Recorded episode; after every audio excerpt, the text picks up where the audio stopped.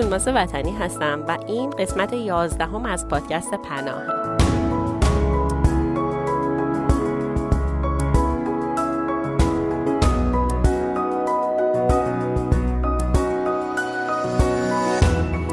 قسمت بخش دوم از مجموعه مقالاتیه در مورد کودکان کار دیجیتال. تو قسمت قبل در مورد کودکان کار دیجیتال صحبت کردیم و اینکه آیا والدین اجازه دارن عکس و فیلم از بچه‌هاشون بدون اجازه اونها منتشر کنن. اصلا حتی از وقت نوزادی از عکس‌های سونوگرافی شروع میشه و تا کودکی بچه‌ها پیش میره. آیا اجازه داریم این کارو بکنیم؟ حق بچه‌ها برش چیه؟ و این جور مسائل رو در موردش صحبت کردیم و اینکه چجوری صفحات، حالا بجز این صفحات والدین، چطوری صفحات مدارس یا کلاس‌های ورزشی یا کلاس‌های موسیقی هنری میان از عکس بچه‌ها استفاده می‌کنن و آیا اونها به این کار مجازن یا نه. در این قسمت هم چند تا مقاله در این مورد از سایت ترجمان براتون میخونم. نمیخواستم اینترنت بفهمد بچه‌ای در راه داری. نتوانستم. به قلم جیمز تمپرتون و ترجمه بابک طهماسبی. اینترنت از راز متنفره، از این هم بیشتر راز رو خار میشموره. فوریه سال پیش من و شریک زندگیم تصمیم گرفتیم تا وجود فرزند به دنیا نیومدمون رو از نگاه خیره و تشنه اطلاعات اقتصاد آنلاین پنهان نگه داریم. دلایلمون هم ساده بود. اول اینکه می‌خواستیم فرزندمون هر زمان که مناسب بود و خودش حاضر بود هویت آنلاین خودش رو بسازه و دومی که نمی‌خواستیم فضای اینترنتیمون پر از تبلیغات پمپ شیردهی و کالسکه بچه و وسایل بچه‌داری بشه و در نهایت مهمترین دلیل این که می‌خواستیم حداقل در ظاهر بر چیزی که حسی عمیقاً شخصی نسبت بهش داشتیم کنترل داشته باشیم. در مورد اول اوضاع عالیه، در مورد دوم شکست چشمگیری خوردیم. شاید بپرسین آرزوی خیره سرانه ما برای حداقلی از کنترل چی شد؟ ناگفته پیداست که اینترنت نمیخواد کنترل دست شما باشه. بله، متوجه طنز قضیه هستم که درباره کودکی مقاله می‌نویسم که در تلاشم وجودش رو از چشم اینترنت پنهان کنم. برای من و شریک زندگیم این روند آزاردهنده بود. برای سایرین کاملا ناراحت کننده. کمی بیشتر از ده سال پیش فروشگاه‌های زنجیره‌ای تارگت کوپن‌های تخفیفی برای مشتریای فرستاد که بر اساس عادت خریدشون فکر می‌کردن که در مراحل اولیه بارداری باشن. مشکل کجاست؟ خب، یکی از این مشتری‌ها نوجوانی بود که هنوز به والدینش درباره این عضو جدید خانواده چیزی نگفته بود. سرنخی شد برای یک پدر بسیار عصبانی. این مورد مثالی بسیار بدنام از سوء استفاده از اطلاعاته. ولی اون مورد استثنا نبود. در دسامبر سال دو هزار و هجده گیلین براکل، یکی از سردبیران واشنگتن پست، نامه سرگشاده به شرکت‌های فناوری نوشت و ملتمسانه خواست تا دیگه تبلیغات محصولات مربوط به نوزاد و لباس‌های حاملگی رو به اون نشون ندن. فرزند اون مرده به دنیا اومده بود، ولی الگوریتم‌ها که انقدر هوشمند بودن که درک کنن که باردار بوده، طوری طراحی نشده بودن که بفهمن خطایی رخ داده. چنانکه براکل نیز میگه تا به حال این شرکت‌ها از کسی اجازه نگرفتن تا تبلیغات مربوط به حاملگی و مادری رو فعال کنن. با این حال برای غیر فعال کردن اون هم اختیار بسیار کمی به ما دادن. به محض اینکه شخصی ترین جزئیات زندگیمون رو به دست دلالان اطلاعات میندازیم، با مسئولیتی که دارن اطلاعاتمون رو میفروشن و در تمام گوشه و کنار اینترنت و ورای اون تعقیبمون میکنن.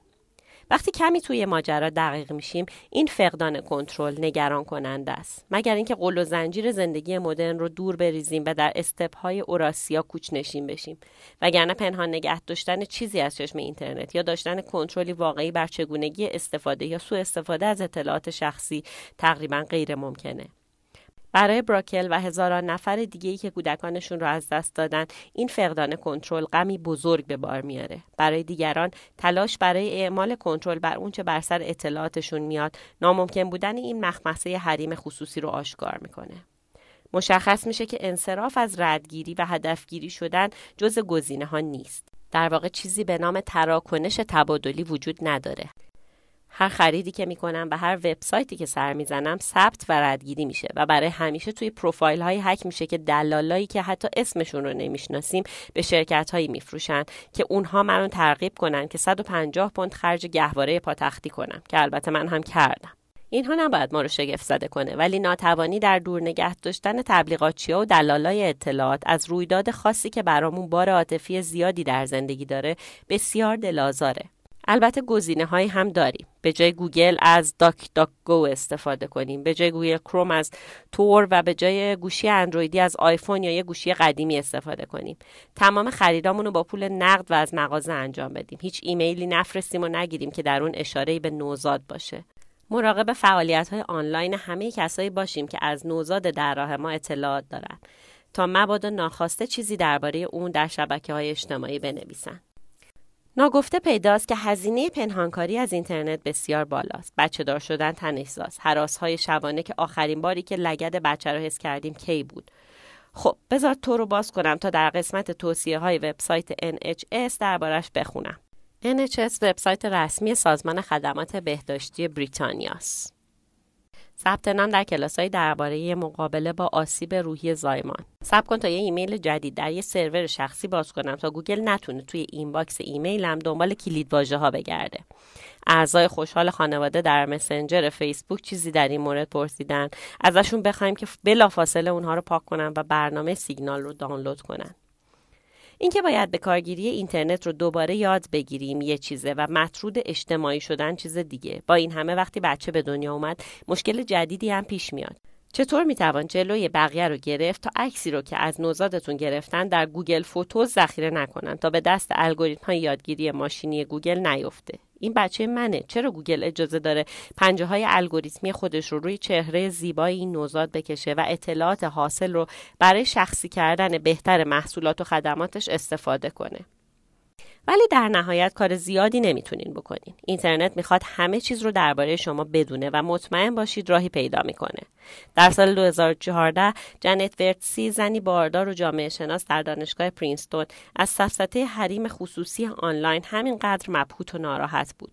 تلاش اون برای دور نگه داشتن بارداریش از تور تبلیغاتچی های اینترنتی موفق‌تر از تلاش ما بود، ولی در نهایت به شکست انجامید وقتی فهمید که رفتار اون باعث شده مظنون به فعالیت‌های مجرمانه بشه. ظاهراً تمام خ... اون خریدهای آنلاین با کارت‌های هدیه شما رو کلاهبردار و مجرم جلوه میده.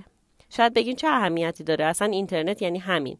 ولی تا بخواید چیزی رو از اینترنت پنهان نگه دارین، چیزی عمیقاً شخصی رو برای خودتون نگه دارین و نخواین ردگیری و بولی بشه، خواهید دید درماندگی یعنی چی.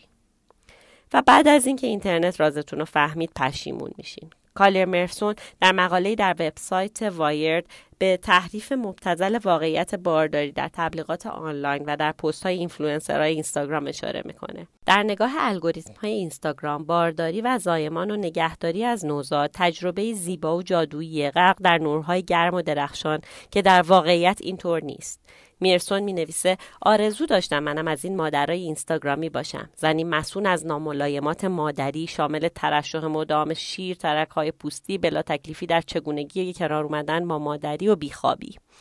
بچه دار شدن تجربه عمیقاً شخصی، ولی اینترنت بی‌پروا اون رو به هر چیزی غیر از این تبدیل میکنه. این بچه ماست، ولی برای موتورهای جستجو و شبکه‌های اجتماعی و دلالان اطلاعات فرصتیه تا بی‌محابا ما رو هدف بگیرن. این شرایط رو دوست ندارید؟ راه حل دشواره. نوزاد در راه شما هیچ نمیدونه اینترنت چیه، ولی مثل تک تک ما اون هم یک کالاست.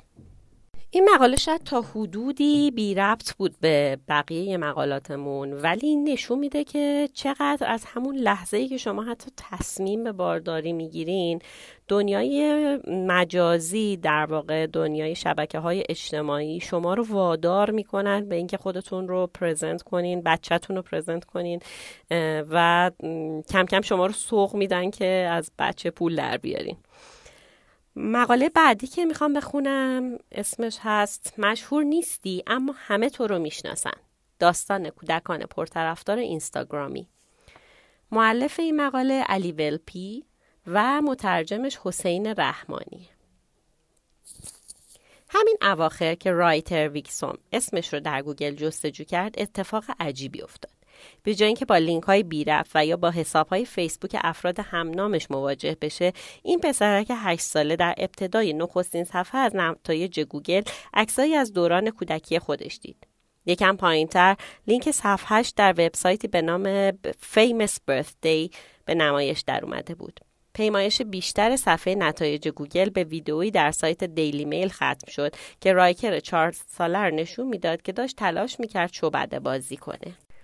همکلاسی رایکر هم به دنبال نشونه‌هایی از خودش توی اینترنت گشته بود، ولی چنین ردپای دیجیتالی نداشت. رایکر میگه خوشم اومد، چون همین که تایپ کردیم رایکر کلی از عکسای من اومد. سوالهای مؤلف رو مادر رایکر از او پرسیده و پاسخهاش رو ضبط کرده و برای مؤلف فرستاده. رایکر ادامه میده وقتی اسم دوستم رو تایپ کردیم فقط عکس یه رئیس جمهور پیر اومد. دوستم گفت این دیگه چه کوفتیه و هر دوتامون حسابی خندیدیم. مادر رایکر، کولت، میگه رایکر بعد از اینکه به خونه اومد از من پرسید آیا مشهورم؟ من گفتم مشهور نیستی ولی مردم تو رو میشناسن. به نظر دوستش جالب‌تر از این نمیشد. کولت شرح میده که رایکر همیشه میدونسته مادرش دوست داره از اون عکس بگیره، اما هیچ وقت فکر نمیکرده که مردم واقعا این عکس‌ها رو میبینن. به هر حال این عکس‌ها برای رایکر و برادرهای کوچیکش، گری شش ساله و وایت دو ساله، به مقداری شهرت و مخاطبانی در اینستاگرام ختم شده بود. کولت ویکسون با انتشار عکسایی از پسرش که لباس‌های مردونه اما در اندازه‌های کوچیک‌تر به تن داشت، بیشتر از سیصد هزار دنبال کننده برای صفحه اینستاگرامی خودش جمع کرده بود. در سال دو هزار و چهارده که کولت این صفحه اینستاگرامی رو راه انداخت، فقط عکسای پسر بزرگترش رایکر رو در اون منتشر می‌کرد. اکنون این صفحه اینستاگرامی پر از عکس‌هایی از سه پسر اون در حالت‌های مختلف، در ساحل، پشت کامپیوتر، در چمنزار یا در دشت‌های سرسبز. حامی مالی خیلی از این عکس‌ها خرده فروشایی مثل آنست کامپانی، برند محصولات بهداشتی کودکان متعلق به جسیکا آلبا و ای بی هستند. ویکسون میگه این شرکت‌ها ارزش‌های خانوادگی اونها رو به درستی نمایندگی میکنن. به بیان دیگه نخواهید دید که صفحه مینی استایل هکر، شرکت‌های نفتی، قرص لاغری یا هر چیز دیگه ای رو که در آینده مایه خجالت بچه‌هاش بشن تبلیغ کنه. وقتی کولت این صفحه اینستاگرامی رو راه انداخت برای یک فروشگاه کتاب کار میکرد، ولی الان مدیر برنامه داره، قرارداد همکاری میبنده. ویکسون حاضر نیست میزان درآمدش از پست‌های تبلیغاتی رو بگه و زندگی خانوادگیش رو در اینستاگرام و یوتیوب به نمایش میذاره. صنعت چند میلیارد دلاری اینفلوئنسرهای شبکه‌های اجتماعی چندین و چند لایه داره، از فیتفلوئنسرهایی که تمرکزشون بر سلامت و تناسب اندامه تا مرشدان مد و زیبایی و وبلاگ نویسای سفر. این تولید کننده های محتوا صفحاتی مجازی برای تبلیغ چیزهای مختلف، از جواهر و زیرپوش زنانه تا غذا و تجربه های مختلف اداره میکنن. شصت درصد از یک میلیارد کاربر اینستاگرام میگن در این شبکه اجتماعی محصولات جدیدی پیدا کردن. شبکه‌های اجتماعی به زمینی حاصلخیز برای بازاریابی تبدیل شدن که میخوان کالاهاشون رو بفروشن. کالاهای رنگارنگی از قبیل محصولات مخصوص کودکان مثل شیر خوراکی و اسباب بازی و محصولاتی برای پدر و مادرها مثل لوازم آشپزخونه. و برای تبلیغ این همه محصول چه کسانی بهتر از کودکان نوپایی که چهره‌ای سرزنده و دنبال کننده دندگانی اختصاصی دارند.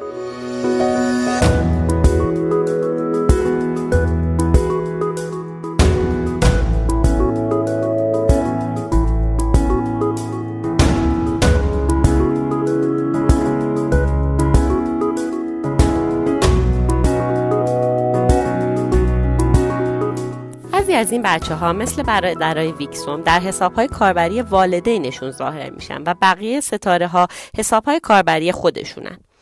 اما موفقیت همه این سلبریتی‌های جوان اینستاگرامی نتیجه فعالیت والدین در پشت صحنه است. والدینی که عکس میگیرن و پشت دوربین کسب و کار رو میچرخونن. مراقبت از فرزندان و تولید محتوا از مدت‌ها پیش در اینترنت همزیستی داشتند.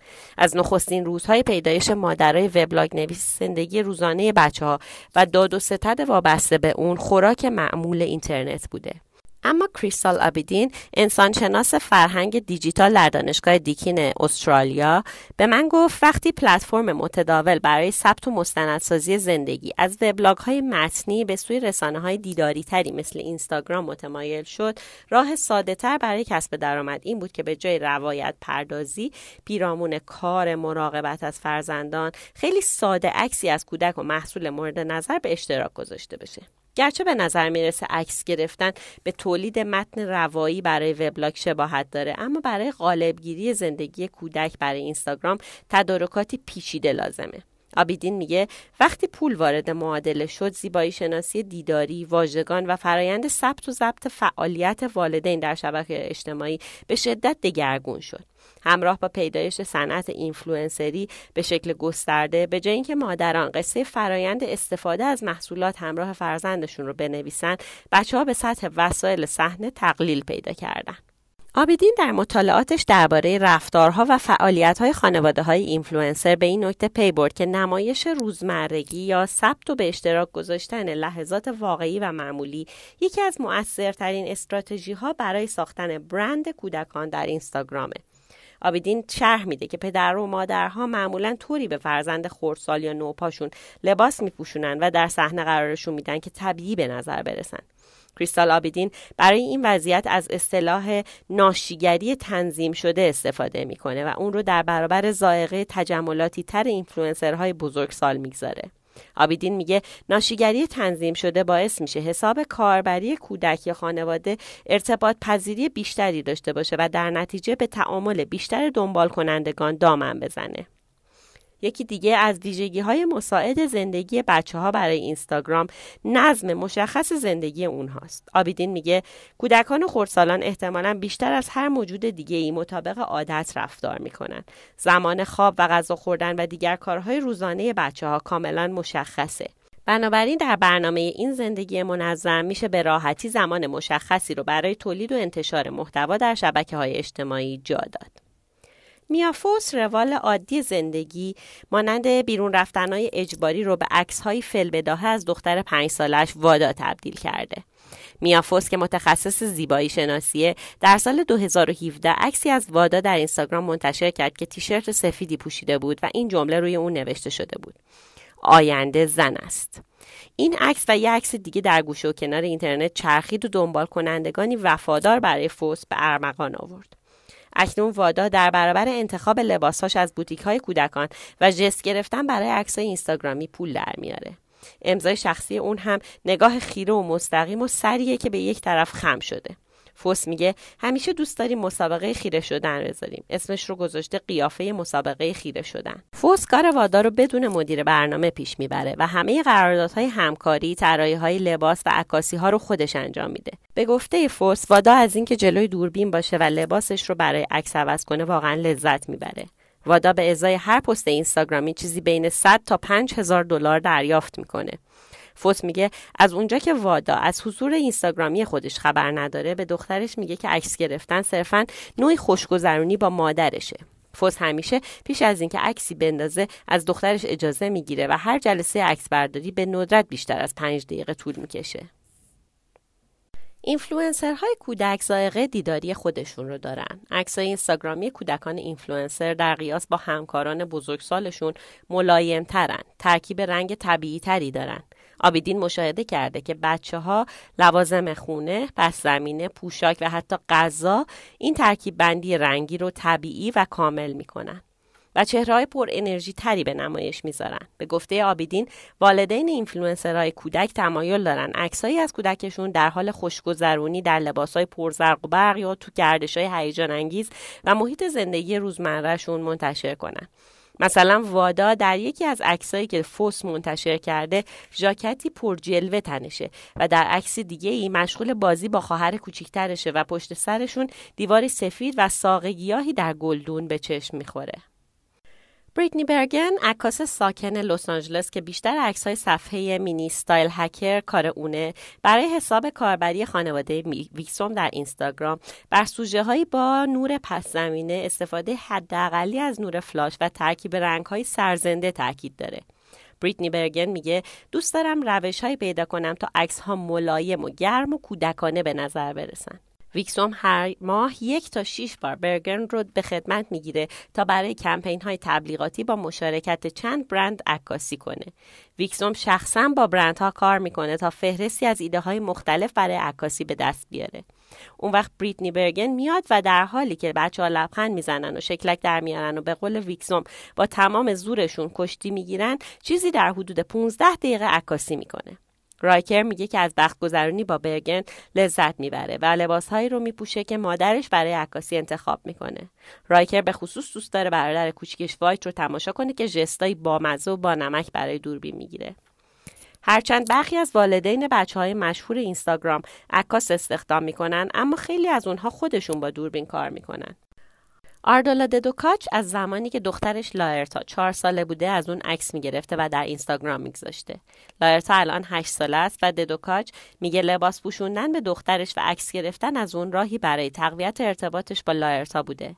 برای ددوکاچ شگفت‌انگیز بود که فرایند آماده کردن لایرتا برای عکاسی به هیچ وجه مثل سر و کله زدن با کودکی گریان در یک استودیوی عکاسی حرفه‌ای نبود. ددوکاچ که در انگلیس زندگی میکنه در ایمیلی نوشت برای لایرتا عکس گرفتن مثل عروسک بازیه.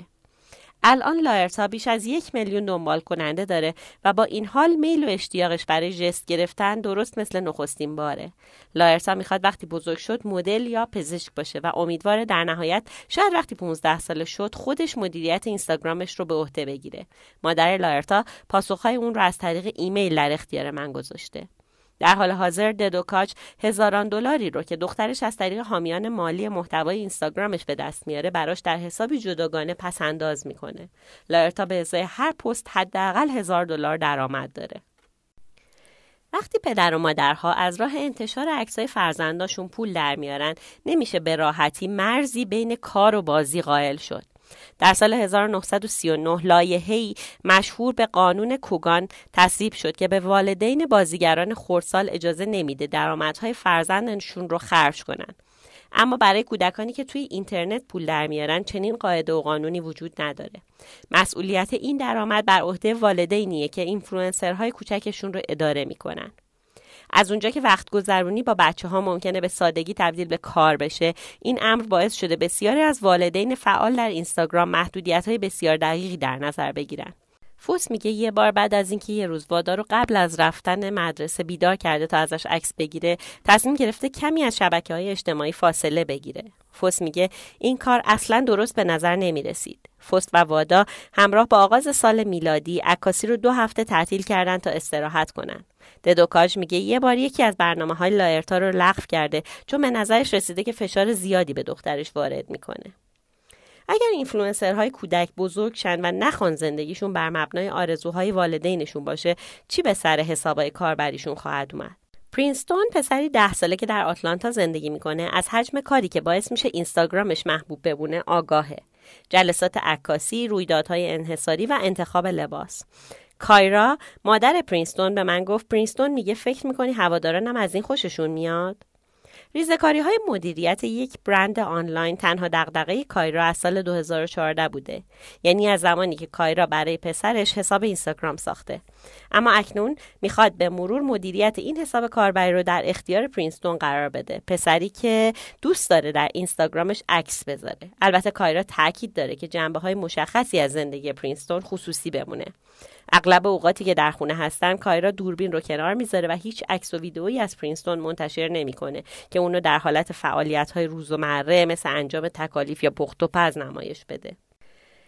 با اینکه آرزوهای پرینستون برای آیندهش ارتباطی با شبکه اشتراک گذاری عکس نداره و پرینستون میخواد وقتی بزرگ شد کانال یوتیوب داشته باشه، اما قدردان کاریه که مادرش برای این حساب اینستاگرامش انجام داده. پرینستون در ایمیلی که از طریق مادرش برای من فرستاد گفت مادرم عکسای خوبی گرفته، اون استعداد واقعی داره. پرینستون هرگز از مامانش نخواسته که اینستاگرامش رو پاک کنه. پرینستون میگه اینستاگرام ما برامون اهمیت داره. این حساب کاربری معرفی کننده خوبی برای ماه. به گفته کایرا این حساب کاربری باقی میمونه و همراه با رشد و تکامل علاقه پسرش تغییر میکنه. همه پدر و مادرهایی که با من حرف زدن درست مثل کنون اصرار داشتن که فرزندشون برای عکاسی از لباس و ظاهر و لحظات زندگیشون مشترکتی مشتاقانه داشته باشه. اونها مدعیان هر لحظه که علاقه فرزندانشون افول کنه دوربین‌ها رو خاموش خواهند کرد و تبلیغات اینستاگرامی رو پایان میدن. هرچند هیچ کدوم طرح و برنامه مشخصی برای سرنوشت این حساب‌های کاربری نداشتن. ددوکاچ میگه نمیتونم آینده رو پیش بینی کنم و چیزی در این مورد بگم، فقط میتونم بگم که لایرتا از اکنونش واقعا لذت میبره و این برای من مهمه. تا اون زمان تقویم‌های تولید محتوا جای خالی ندارن و برندها همچنان از تاثیرگذاری انسان‌های کوچک و کم سن و سال استفاده خواهند کرد. کنون میگه موضوع از این قرار نیست که موقعیت بسیار ناخوشایند وجود داره که در اون فرزندم رو مجبور به انجام کارهایی میکنم که دوست نداره، پس میتونم چهره خوبی داشته باشم. بعضی پدر و مادرها که به ورزش و بیسبال علاقه دارن فرزندانشون هم ورزشکار میشن. ماجرا اینه که چیزی برای شما و خانواده شما خوب و خوشایند به نظر میرسه و چیزی برای ما احساس خوشایند داره و اون چیز فناوریه. خب دومی مقاله هم شنیدیم و قسمت بعدی رو هم به کودکان کار دیجیتال اختصاص خواهیم داد. امیدوارم که همراه ما باشید.